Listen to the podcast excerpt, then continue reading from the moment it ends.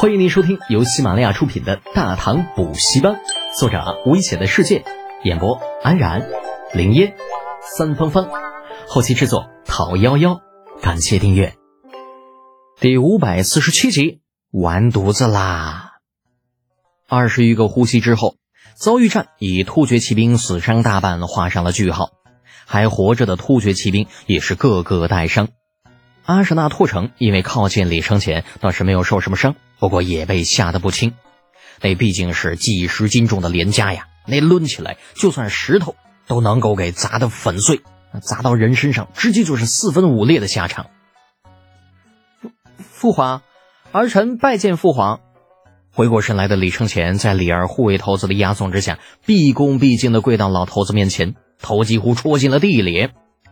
李二冷着脸，语带不屑：“本事不错。”不过，为何要使些木刀木剑？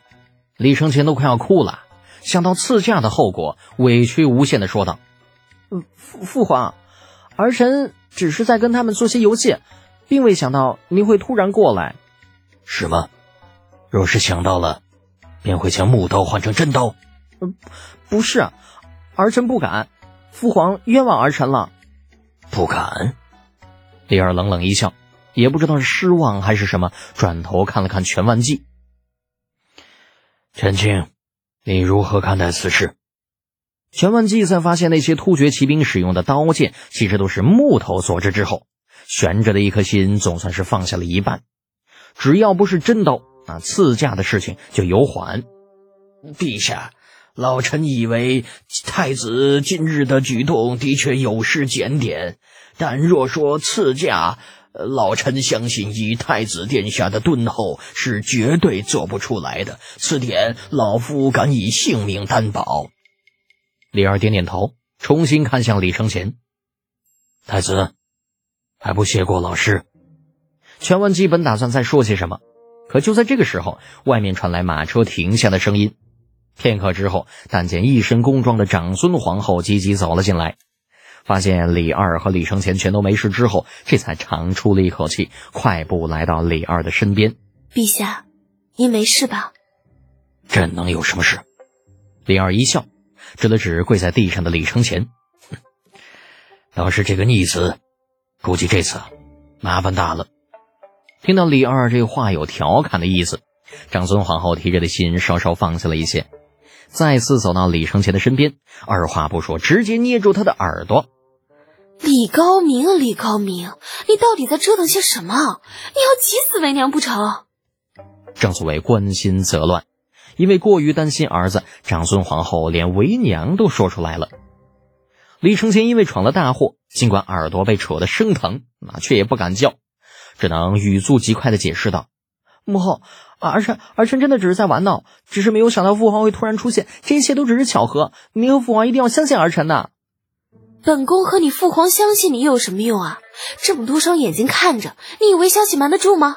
你，哎呀你，本宫真是要被你气死了！陡然听闻宫里传召的消息，李浩还有些纳闷呢。他早不早，晚不晚的找自己一个闲散人员去东宫干什么嘞？而且传旨的小太监好像是李二那边的人。这啥时候李二传召不去太极宫，改去东宫了？看看李泰，李泰小胖子同样是满头雾水，大头一摇。你别看我，我也不知道。你哥这段时间在干嘛呀？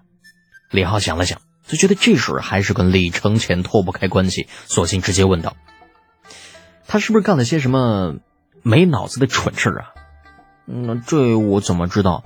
反正他这段时间神神秘秘的。李泰一问三不知，那脑袋摇得跟个拨浪鼓似的。李浩知道这货此时满脑子都是妹子，就问了，估计也是白问。再加上小太监催得急，索性也就不问了，直接换了衣服出门直奔东宫，将李泰留在家里看家。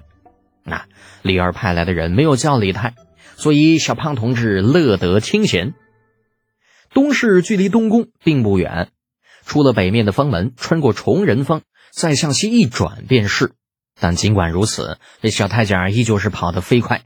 看他那舌头都快要吐出来的样子，李浩心中多少有些不忍。正想告诉他慢慢跟上来，自己先走一步，还没开口呢，便发现前面似乎有辆马车比较眼熟。长孙无忌，这老登也要去东宫吗？我自傲，该不会是出了什么大事儿了吧？带着满腹的疑问，结果知道东宫在望，李浩紧追慢赶，但硬是没有追上。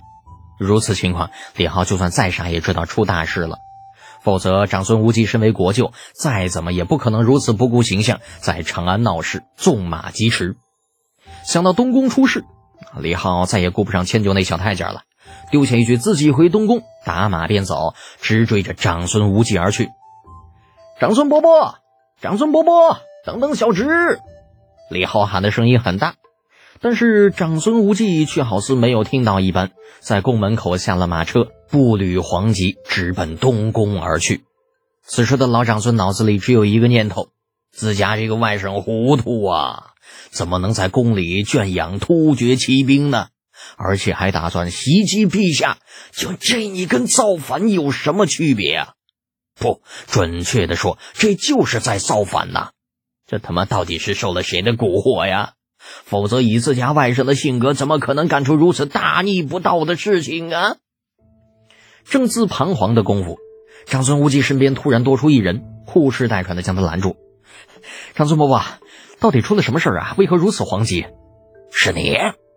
长孙无忌面色不善的盯着拦路之人，脑子里飞快闪过一个念头：该不会又是这小子蛊惑了我的外甥吧？还别说，真有可能啊！李承前这段时间一直与这个小王八犊子频繁接触。平时说话也时常会把此人挂在嘴边，正所谓近朱者赤，近墨者黑。便是外甥本性纯良，与这种祸害接触的时间久了，也难保不会学得叛逆。长孙老无忌那越想越觉得很有道理，盯着李浩的目光愈发的不善起来，伸手将他推到一边：“你小子不是东宫的常客吗？有什么事自己去问。他自己问，老子招你惹你了？”这老货什么毛病啊？不过被这老货一提醒，李浩倒是发现了一个问题：这些东宫的护卫，自己竟然一个都不认识。那有极个别的看着有些眼熟，仔细一想，好像是李二那边的人。为什么会出现这样的情况呢？难道东宫被封了吗？不对呀，坏了！李承前那小子不会真干了什么大逆不道的事情，被李二给抓了吧？想到这里，李浩也顾不得跟长孙无忌磨叽了，撒丫子就跑，转眼便把长孙无忌那老登给甩得老远。不多时，顺着护卫的密集程度，李浩寻到了宜春宫。刚一进去，立刻被眼前的一幕惊得呆住了。但见得此刻的宜春宫哪里还有皇宫的样子？十余突厥骑兵的尸体就那么明晃晃地摆在小广场上。还有七八个伤势比较轻的突厥兵正被禁军压着跪在宫墙之下。李承前呢？那小子不会是被突厥兵给弄死了吧？李浩的冷汗当时就下来了，慌慌张张逮住身边一禁军便问：“殿下呢？殿下在哪里啊？看到殿下的人没有啊？”禁军不答，但是宜春宫正殿里却传出李二的声音：“瞎叫唤什么呀？给朕滚进来！”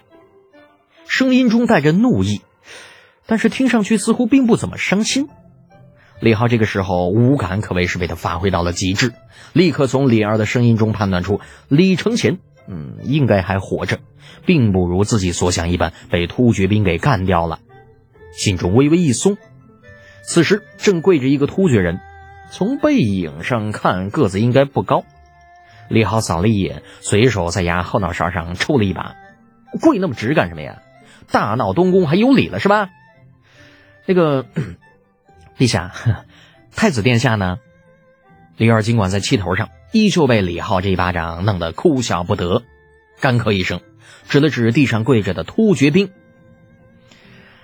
你去看看，是否认识此人。”本集播讲完毕，安然感谢您的支持。